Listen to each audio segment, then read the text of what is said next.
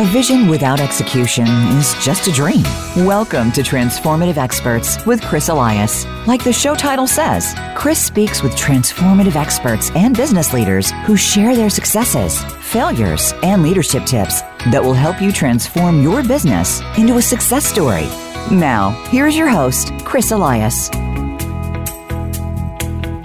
Good morning, everyone. Welcome to Transformative Experts. I'm Chris Elias. I'm your host today, and uh, got a fun show for you today. Actually, I have a long-term friend of mine um, who is, I, I, think, the epitome of what an entrepreneurial sh- uh, entrepreneur should look like. Uh, someone who's had a lot of success in his uh, march to his own beat. Uh, welcome, please, Torre Miller. Good morning, Torre. How are you? Good morning, Christopher. How are you? Great.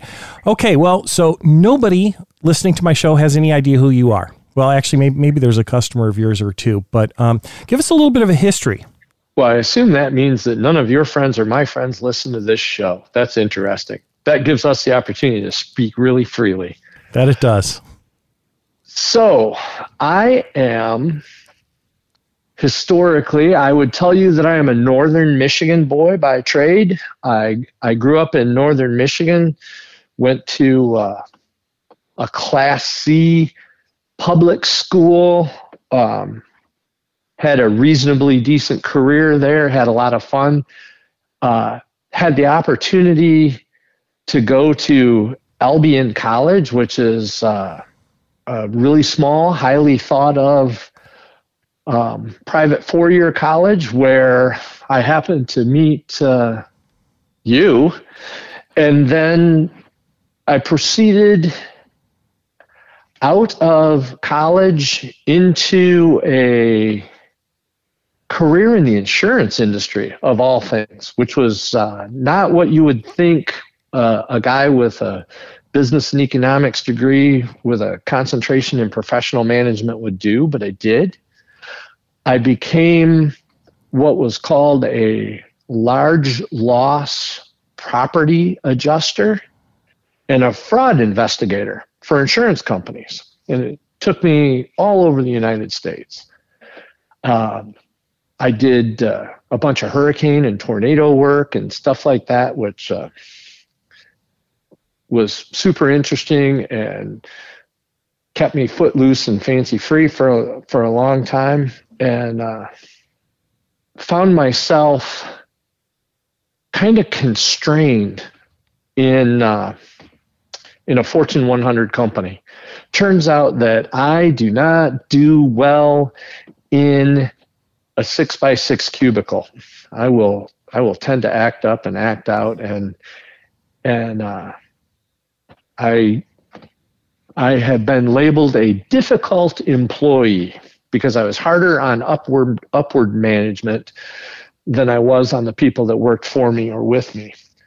And uh, wasn't wasn't long after that that um, it was kind of explained to me that probably I should try to I should either try small business or I should probably try starting my own business because working for other people probably wasn't my strong suit.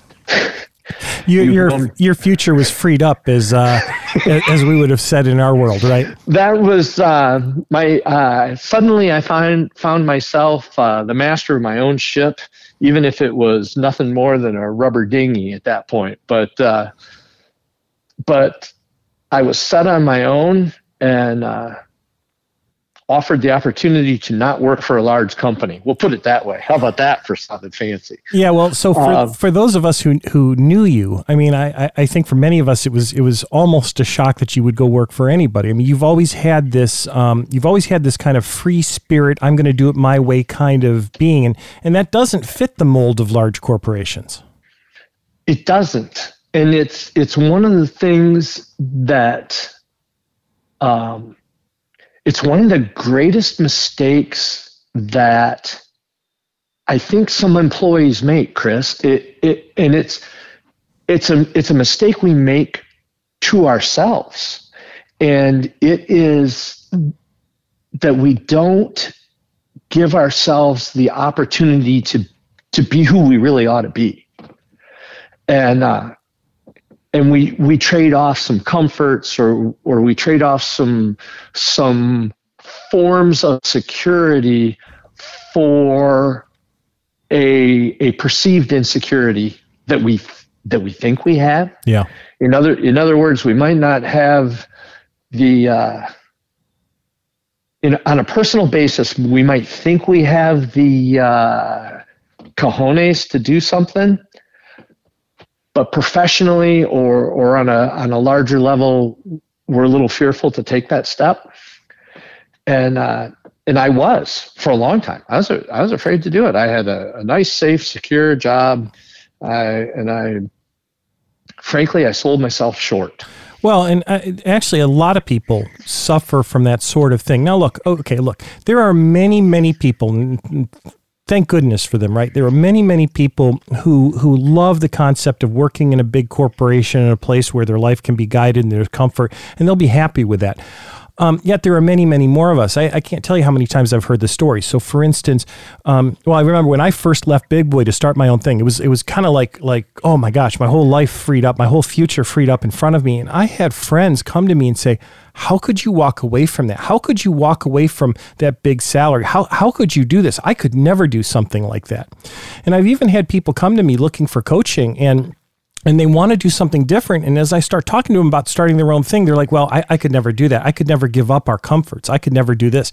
And it's just sad. These people go through life sometimes and, um, and they're not happy with what they're doing, but they don't have the, um, I don't know whether it's the courage or or they're they're just afraid to get out of the comfort zone and they won't get there. Now, for those again who love being in the big corporation, beautiful. We need those people.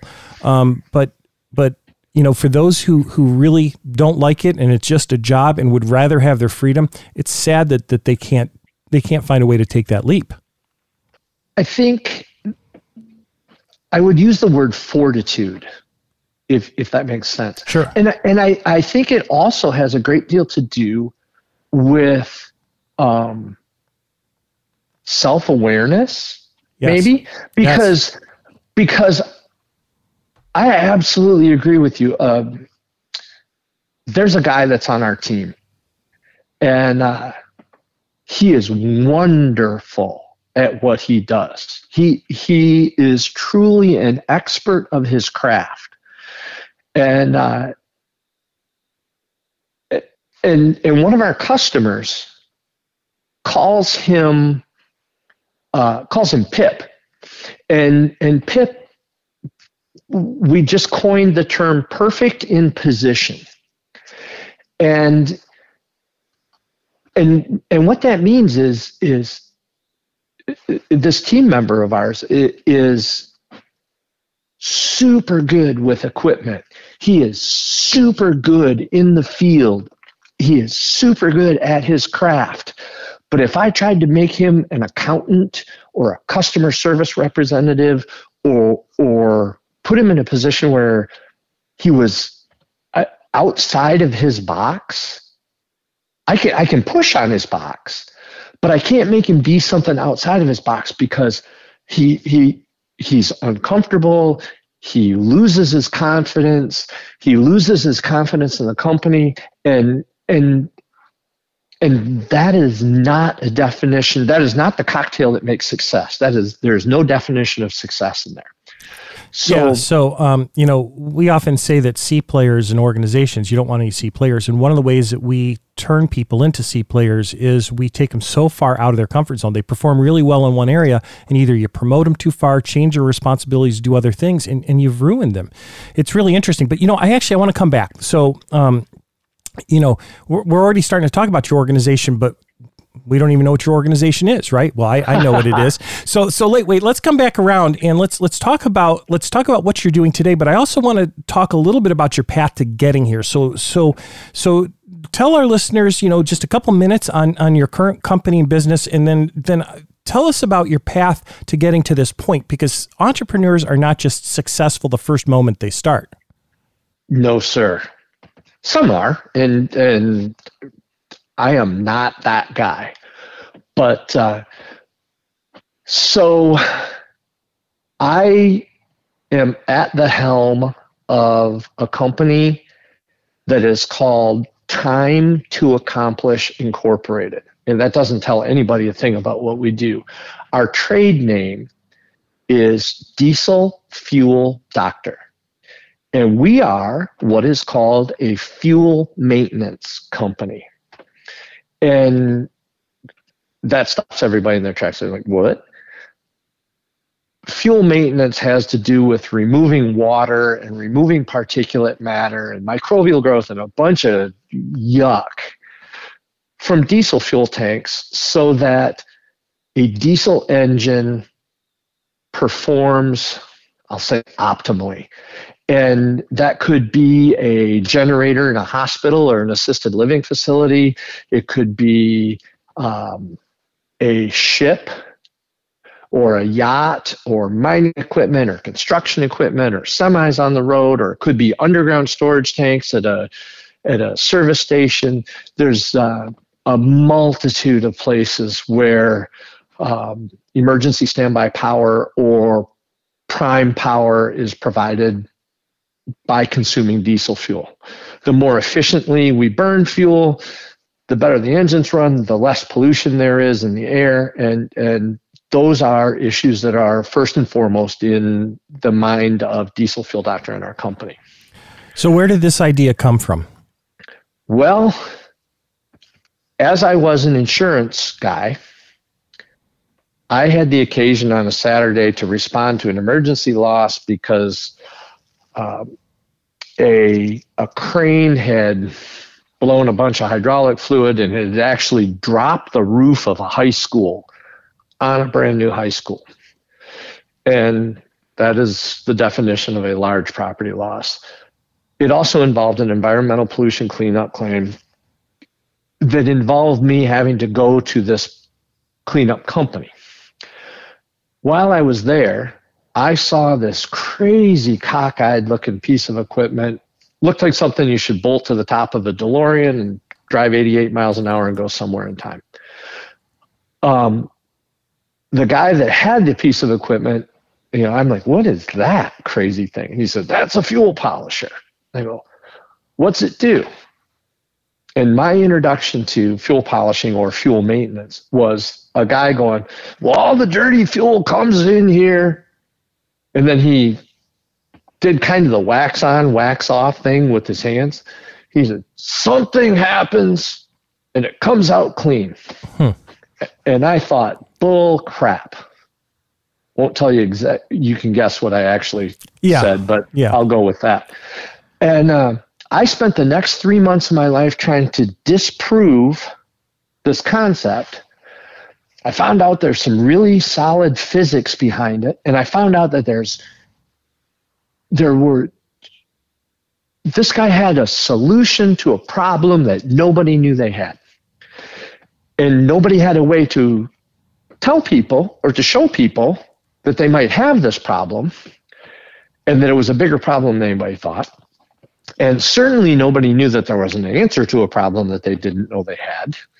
So I just picked the ball up and I, I said, Look at this. I've stumbled across a concept that is a solution for a multitude of problems that people don't even know they had. And uh, I can figure out how to fix it. And I can either, in, in the process of fixing it, I can figure out how to monetize it. Yeah, so you found you found kind of a you found you found a niche. You found a uh, a, a, a underserved or unserved market and an idea that can solve a problem for a lot of people. And and in the process, I didn't I didn't create the industry. There there are people that went before me in this. I didn't create the industry. But but Chris, I spent more time growing an industry and then expanding a company to fit inside the walls of the of the industry kind of so I can marginalize the effectiveness of, of the competition that we've created because we've shown people how to do it. And, uh, and then we grow the company. Yeah. And, and we go from there. I, and I did this, you, you said, how did I get here? I did this, um, after having started two um, insurance restoration construction companies. One I started and sold for a nice little pot of money, and that worked great. And the, and the second one I took on a partner, and uh, I'll simply say that didn't work really well. And uh, and I went down in a ball of fire in that one. And uh, yeah, well, it's been it's been retro, known to happen. In retrospect, yeah, I mean, it happened, and then uh, I worked with a uh, a water damage restoration company. All the, you know, and this is all still floating around the insurance industry because yeah. that's all I thought I knew. And then I uh, I bailed out, and I started something entirely different, and I never looked back. Yeah, and so like like a lot of successful entrepreneurs, it's I think it's rare. I mean, I don't I don't know if there's any statistic or anything that's out there, but I, I think it's rare that entrepreneurs have great success on their first try at anything. I mean, I, I think that they all have track records of failure or sometimes multiple failures. And so you know, we, we have to take a quick break here. But when we come back, I want to explore that one a little bit deeper with you, Torre. I want to want to understand, you know, a little bit more about that path and and and you know, what was it that drove you and and and why you didn't give up and just say, you know what, I need to go back to a corporation. I can't do this anymore. I'm just going to suck it up and work for somebody else until I get my gold watch and retire. So uh, we'll come back in just a minute. Um, folks, stay tuned. We'll be back with Torre right after this break.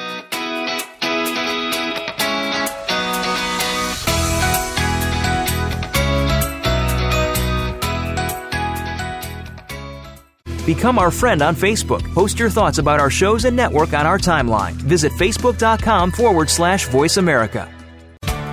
True results happen where culture meets execution. The Execution Culture, co written by our host, Chris Elias, is designed to make your company smarter, faster, and stronger by sharing real world advice on culture, leadership, and execution. It's time to transform your business with the help of the Execution Culture. The book is available now on Amazon. Click the link on the show page. Is your company or team struggling to achieve the results you would like? Optimize your life, your team, and your organization through clarity, purpose, and action. At Nexecute, we have over 100 years of combined experience leading organizations and coaching individuals to achieve their vision. We design a customized approach to ensure successful execution and optimize your results. Connect better, grow better. For a free consultation with Chris Elias, visit nexecutegroup.com. That's N E X E C U T E group.com. When it comes to business, you'll find the experts here. Voice America Business Network.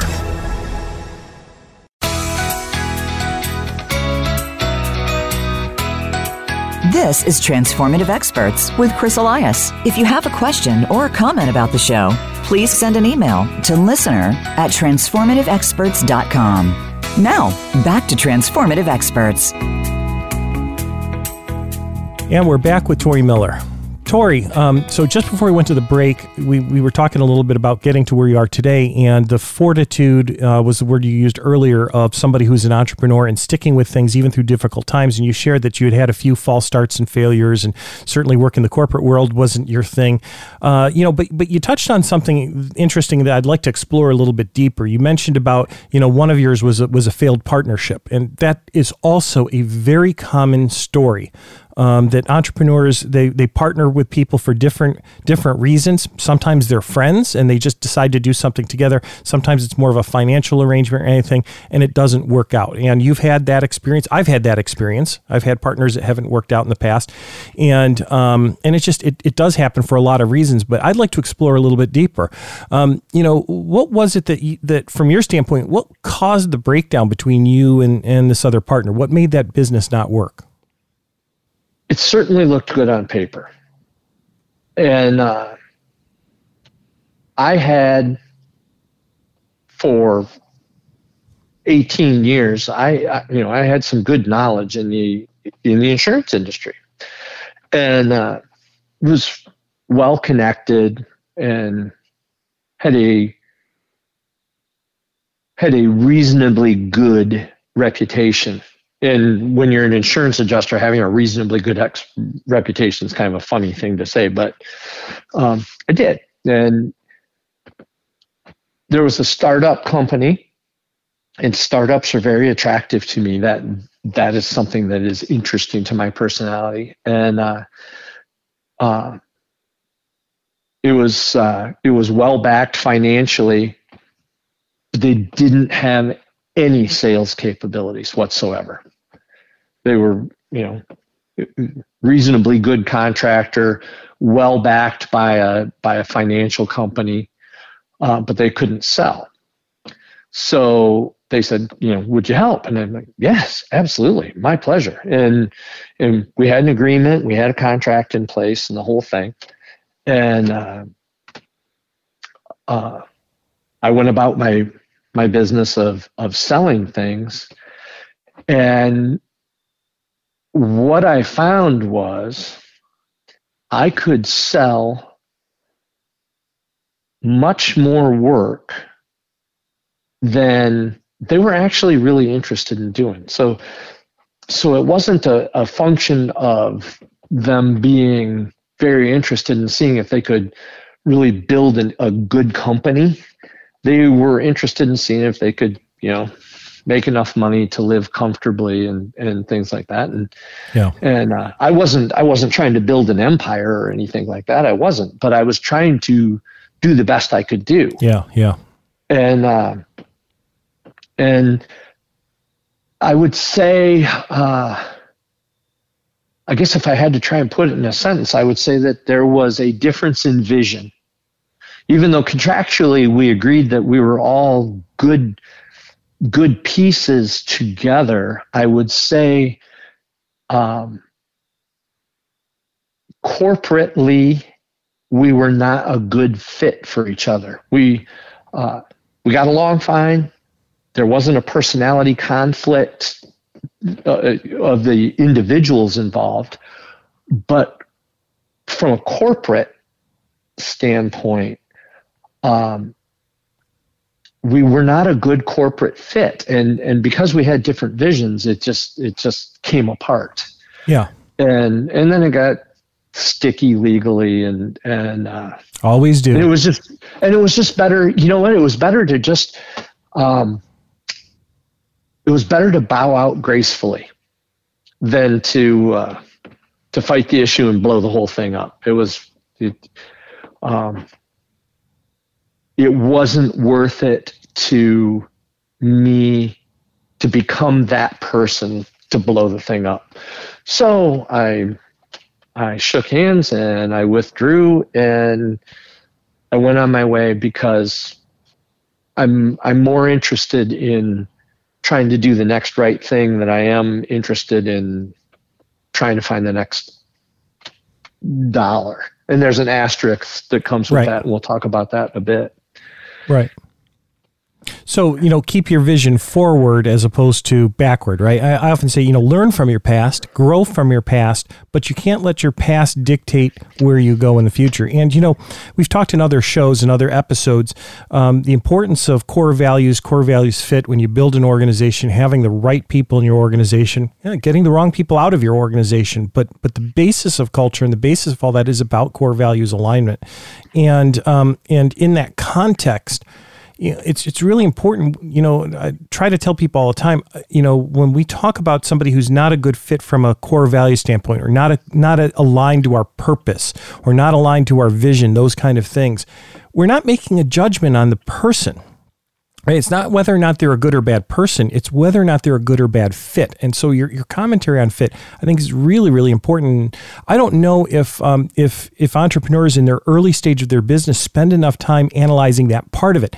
I think everybody gets so excited about the opportunity, the business, the product, but they don't spend the time talking about the relationship and what we're really trying to get out of this as partners. And I think when they don't do that, there's an opportunity for some disaster. So, what I learned from I guess I'd never really thought of. You know, I, I talk about things in terms of the the school of hard knocks. I wouldn't have thought about it being a false start or something like that. But it, but perhaps that's a really good way to look at it. Um, diesel fuel doctor has the most cockeyed hiring process you could ever imagine. I want to meet you. I want to meet your uh, your significant other, your wife. I happen to know, but um, I want to know what makes you tick. I want to. I want buy-in from your family. I want.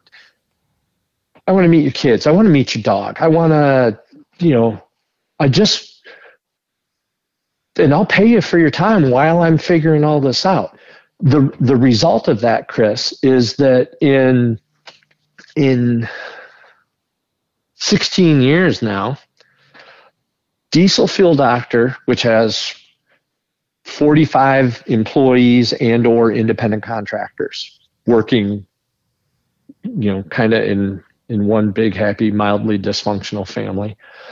Um, we have had 0.0% turnover. Okay, wait, wait, wait, Every, wait, wait, wait, wait. Say that again. Plainly put, everybody I have ever hired in Diesel Fuel Doctor is still with me. And this doesn't mean that their work is perfect, but it does mean they're a good fit. 100% correct. Yeah. And and the reason, Chris, part of that is, and, and we talk in detail in, in this cockeyed hiring process. We talk in detail about the fact that, and again, we spend as much time building an industry and then fitting the company into it, right? Yeah. But we, we spend a great deal of time talking about the fact that this is a talented individual. This is a person that has talents that may not 100% be what diesel fuel doctor was looking for, but in a relatively small company, we have the ability to morph the company around the individual to make mm-hmm. both stronger. Well, okay, so you know, you you you you, uh, you know, I, I get it. You're um, wrapping your company around as a relatively small company. You've used that term a couple of times, but you know, it's it's funny. We kind of preach the same thing at bigger companies, maybe with a slightly different twist. So I, I love that you say it's cockeyed. It, it actually, from my standpoint, it's almost the right way to do it, right?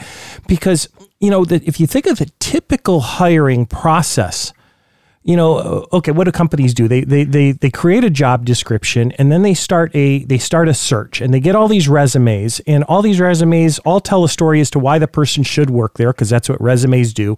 And then they start, they pick a couple they like and they, they start the interview process and they spend all their time trying to validate the information on the resume. And then they pick the one they like the most, and then they kind of hope they're successful. And if you look at the statistics from SHRM, only one in three hires is um, is considered successful a year to two years out from hire date. And successful meaning they're getting out of the job what they expected to. And sometimes they don't survive it, sometimes they leave, all those kinds of other things.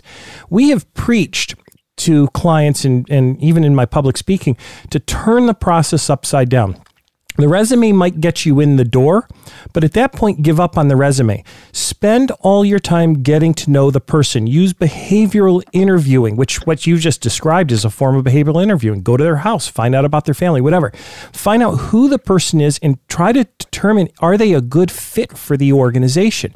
And we've we've preached this for so long and, and we get all these looks and, and people don't follow the process, but we tell the story all the time that you will reduce your turnover if you do this. Find the people with the right core values, find the people with the right passion. And when you find those people, it doesn't matter what their skills are, find a position for them in your company because the ones who aren't aligned aren't going to take you forward.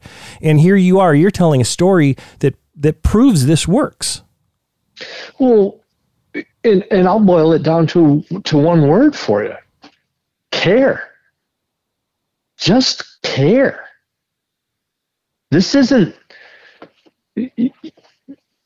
diesel fuel doctors in particular is not an eight to five company. You know, sometimes I need you all the time. I'm going to put you on the road for a week. And and sometimes there's nothing to do.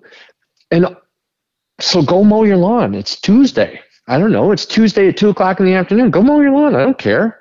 You know, when I need you, I need you. When I don't need you, keep your phone in your pocket, kind of thing.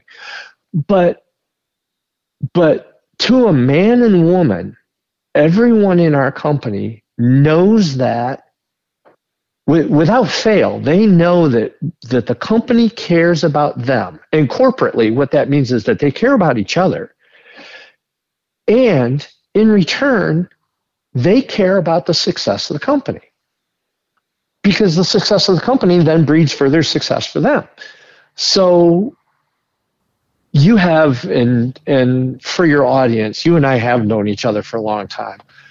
But but Chris, I'm going to tell you, there's so many times that I'm out here and as a team, we're out here so busy just trying to hammer four things together and make a new thing that works better than it ever worked before that and, and I would dare say that this is true about the entrepreneurial spirit is that we don't always necessarily see what we're doing. We're just trying to get it right. And it, and and that very often does not have a great deal of structure wrapped around it. And and to to be an entrepreneur, you've you've got to be as comfortable or or perhaps more comfortable, you know, like half a step ahead of chaos than than than with a highly refined uh, corporate hierarchy or or something of that matter. Because because that corporate fit and and, and the a, a caring spirit is uh, well is I, how you retain that's how you retain your people. Yeah and and i appreciate the comparison and obviously given given your experience you know in corporations and very very large corporations that's true but but the truth is is is there's nothing that stops a corporation from caring about their people. Yeah some of them are stuck in older older models, and yet this is still the foundation of great cultures. And I can sh- I can share examples of really large organizations that do just what you do. Um, there's there's a whole philosophical change about you know eh, okay so if we keep in kind of the corporate context, you know what are you paying for when you pay when you pay for an employee? If you're paying for hours, you know hours worked that's not going to be the basis, I don't think, of a strong culture. But when you really take a look at partnering with somebody and the, and you're investing in them and there's a return on that investment and it, it's valuable for both, I think it does change how how people think about this. And, and I do think that um, millennials today, in particular, I don't typically like um, labeling a group, but they're driving more and more of the need for that shift of thinking than, than any group has for a long time. You know, I, I love your point on care. I, th- I think you have to. And, and it's, you, you know, I know a lot of small entrepreneurial companies that just don't do that also and they wonder why they can't get off ground or why they can't keep and retain people. But you're you're giving a formula that says this is how you do it. Well, it's uh it sets the game on on the ear, right? Yeah. But if you want but if you want to be more successful or you want to do something different, which is part of the entrepreneurial spirit, um, you got to disrupt an industry you you have to be some sort of of disruptor. You have to see things differently. If you you know you know the old saying you know if you want to do if you want the the same output that everybody else has put the same inputs in. You know you can do things exactly the same way everybody else does by doing them exactly the same way. But if you want to do something wildly different with your life or you want to take command of of your own world, then you can't do it by doing what everybody else is doing if everybody else is working for somebody else or is is uh, status quo. Yes. interrupt the status quo, no matter what you do. And and uh, and I would dare say, in, in, a lot of the times, one of the things that uh, that begins that is is how you design a corporation. Sure. And I would I would dare say what you and I learned in college about how a corporation and what a hierarchy looks like in a corporate pyramid is exactly 180 degrees backwards. It, it should is. actually be a corporate pit. Yes. If that makes sense. It does. It does. So um so I've got to pa- pause the conversation for a minute. We're up on our next break. Um, so we'll take it. But when we come back, I want to keep exploring this this piece of disruption and what it actually looks like because I, I, this is a really interesting way of thinking about things, and, and I want us to explore this path further. So, everyone, again, stay tuned. We'll be back with Torre Miller in just a couple minutes.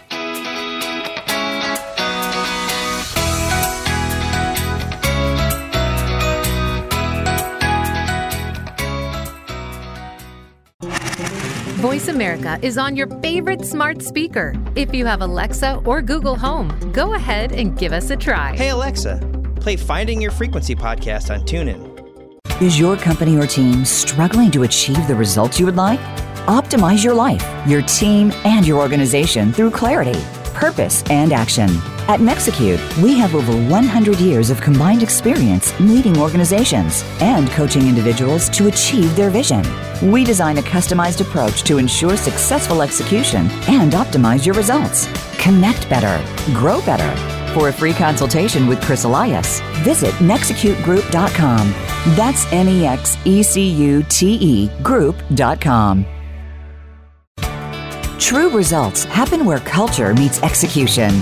The Execution Culture, co written by our host, Chris Elias, is designed to make your company smarter, faster, and stronger by sharing real world advice on culture, leadership, and execution. It's time to transform your business with the help of the Execution Culture. The book is available now on Amazon. Click the link on the show page. When it comes to business, you'll find the experts here. Voice America Business Network.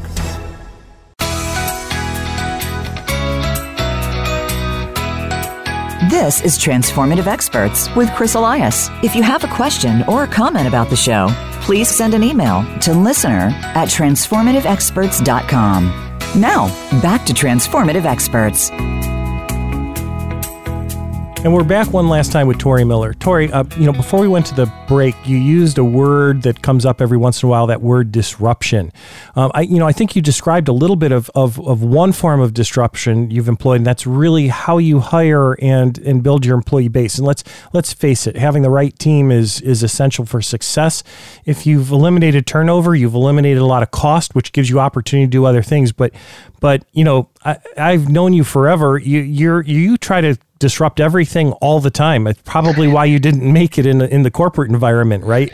I mean, uh, e- even with the name the Maverick. So, uh, for those of you who don't know, that was uh, Torre's nickname uh, for for many many years. I think it spoke very very well to a personality that is just always um, always pushing always trying to push the envelope a little bit or do something different.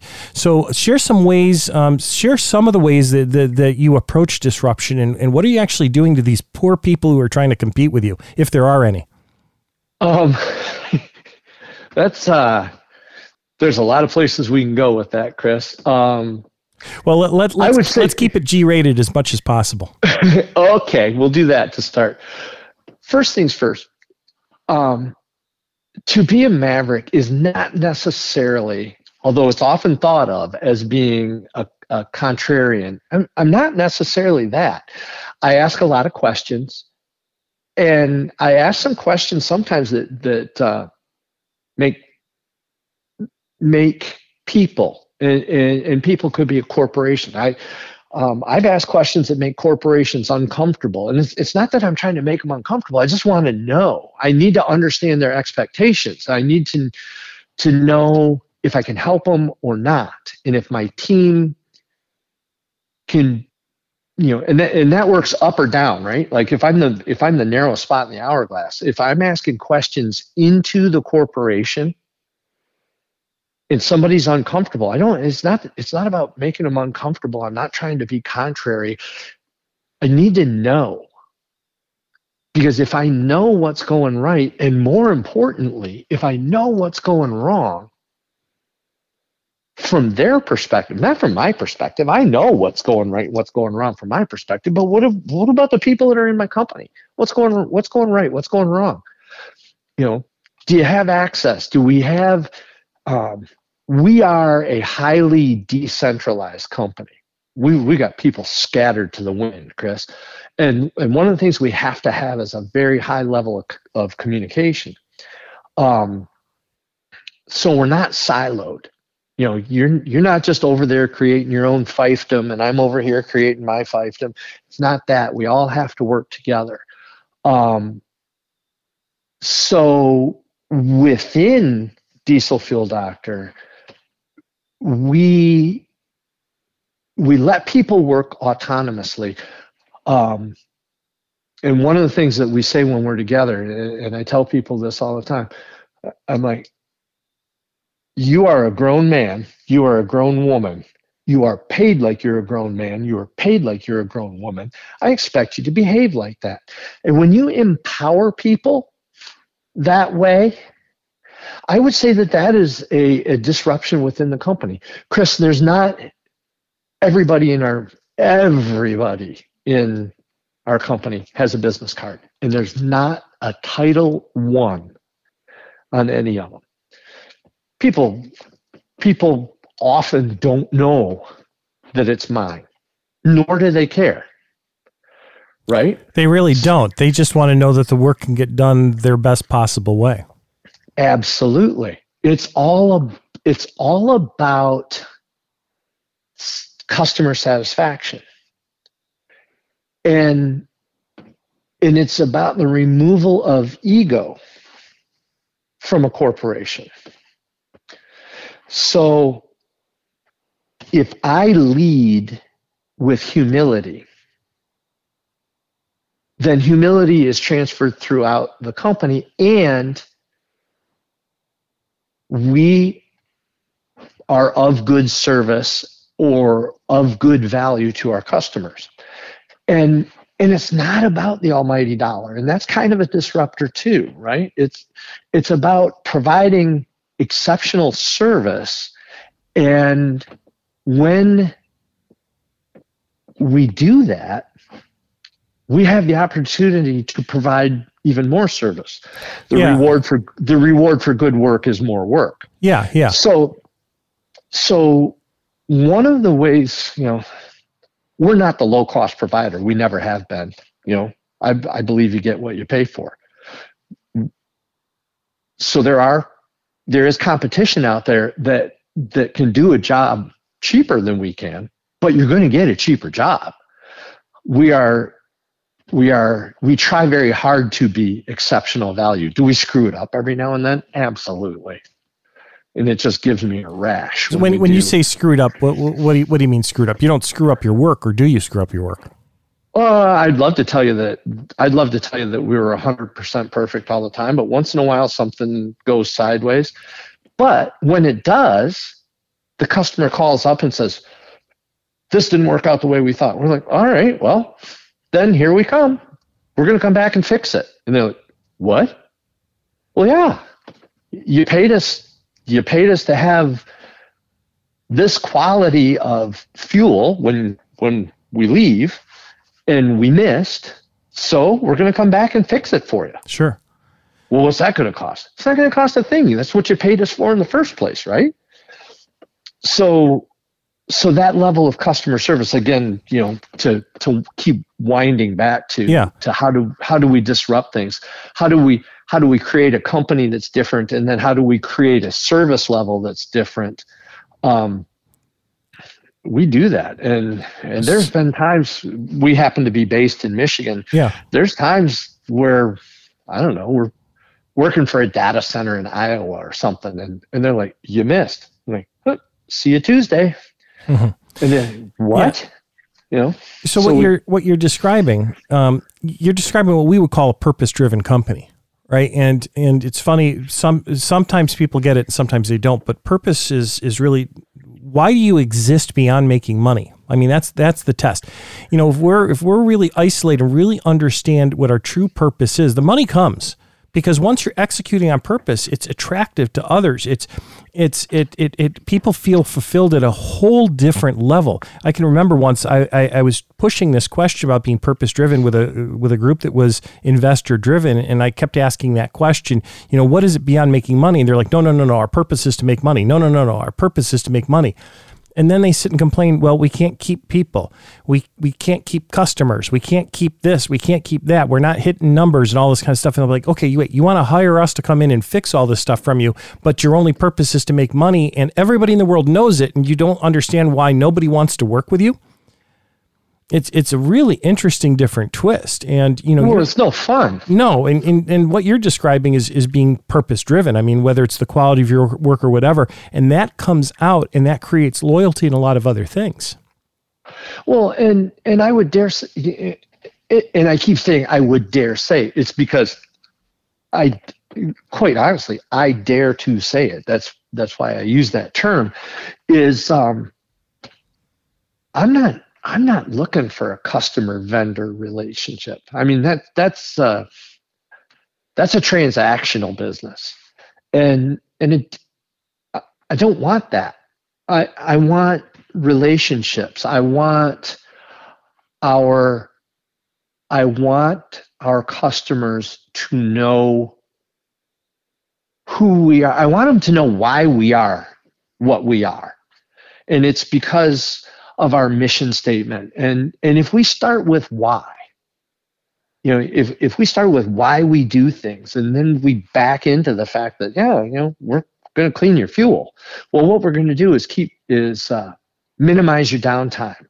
We're, you know, we're going to reduce your failure rate. We're going to do those things, and we can do it by maintaining your fuel quality. That's you know, start with why, how do you do it, and what do you do? Yeah. But um, but those things are those things are radically different than a guy that says, "Hey, do you need a fuel polisher? You need your tank cleaned?" Well, how about do you need to have zero downtime? How about if your if your semi works all the time and your fuel economy is better? Would that be helpful to your company? Let's start with that. And then we'll get to the fact that what we're really going to do is clean your tanks you know so so we do things backwards and uh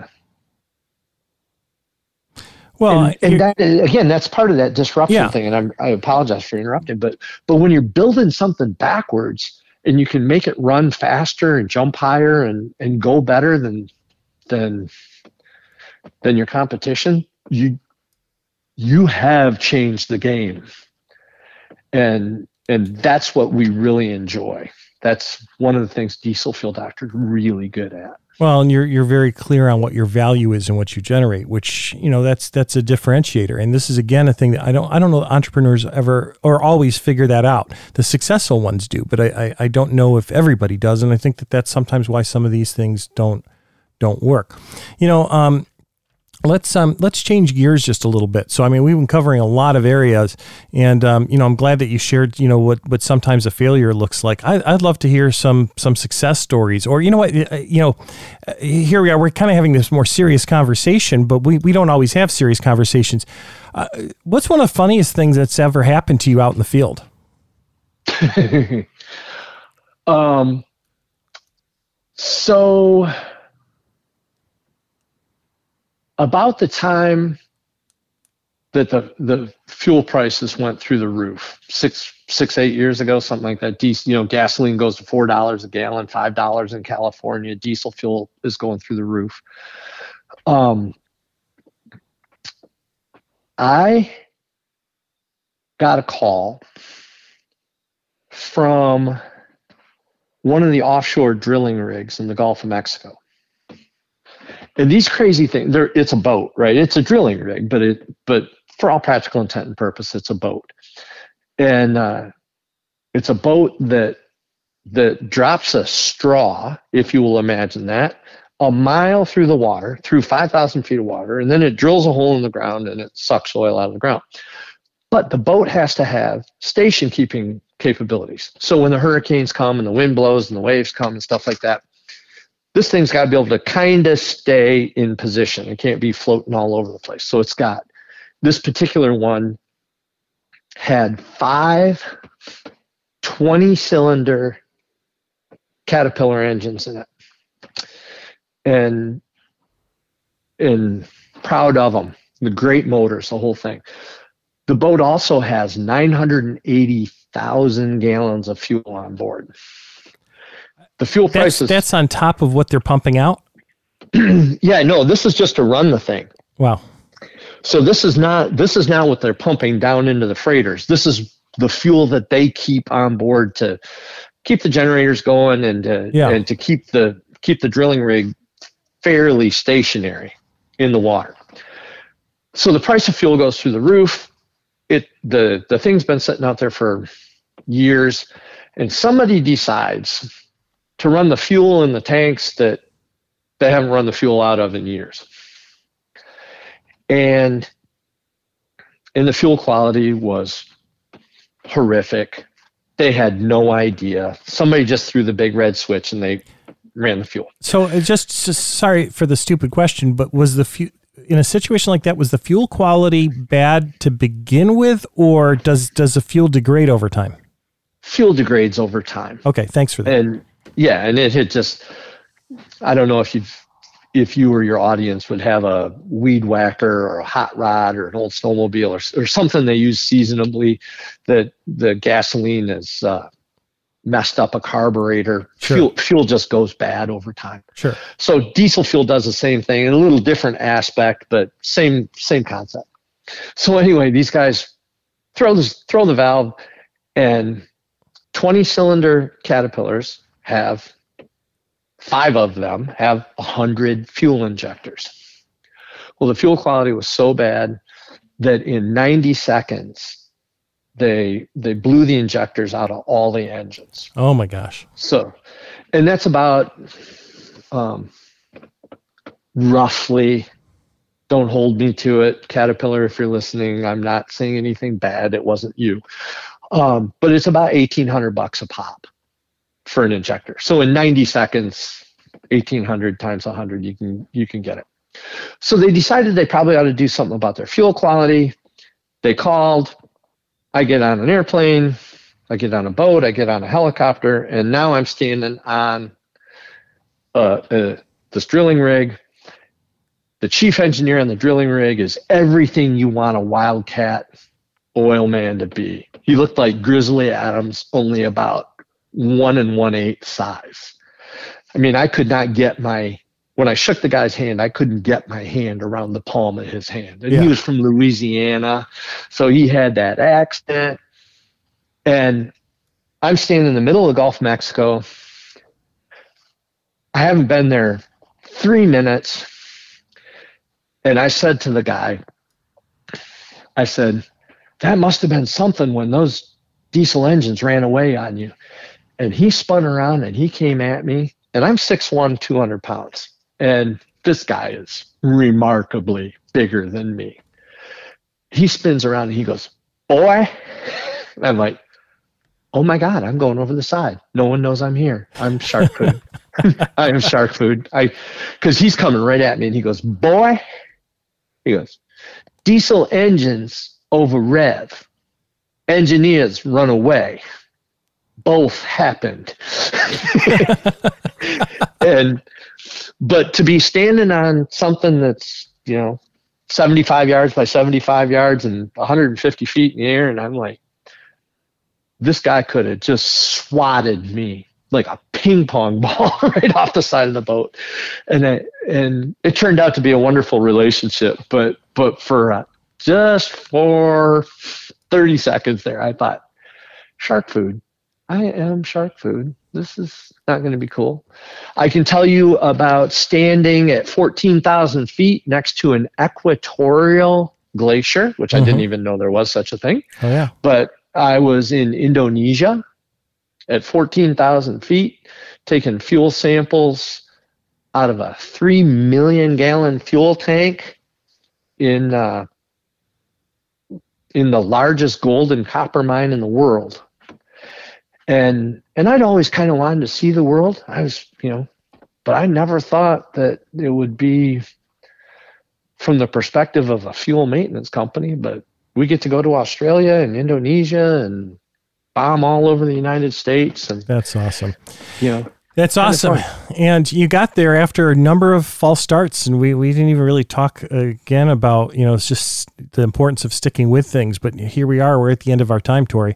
And, um, you know, I, I, I, wish we had so much more time to um, to talk. I there's, uh, you know, I just know that there are so many more great stories to share. Maybe we'll have you back on sometime and uh, we'll just uh, share some more of those.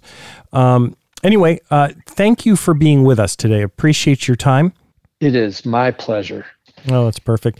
And, uh, you know, folks, again, thank you for listening and being with us. Um, you know, we've got another great show coming up in, you know, next week. So please stay tuned and come on back. And um, you're welcome to send your comments. Uh, you can click through the Voice America site through our page.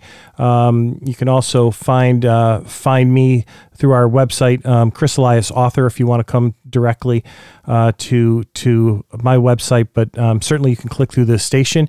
And um, thanks again for listening and look forward to having all of you with us again sometime soon. Take care.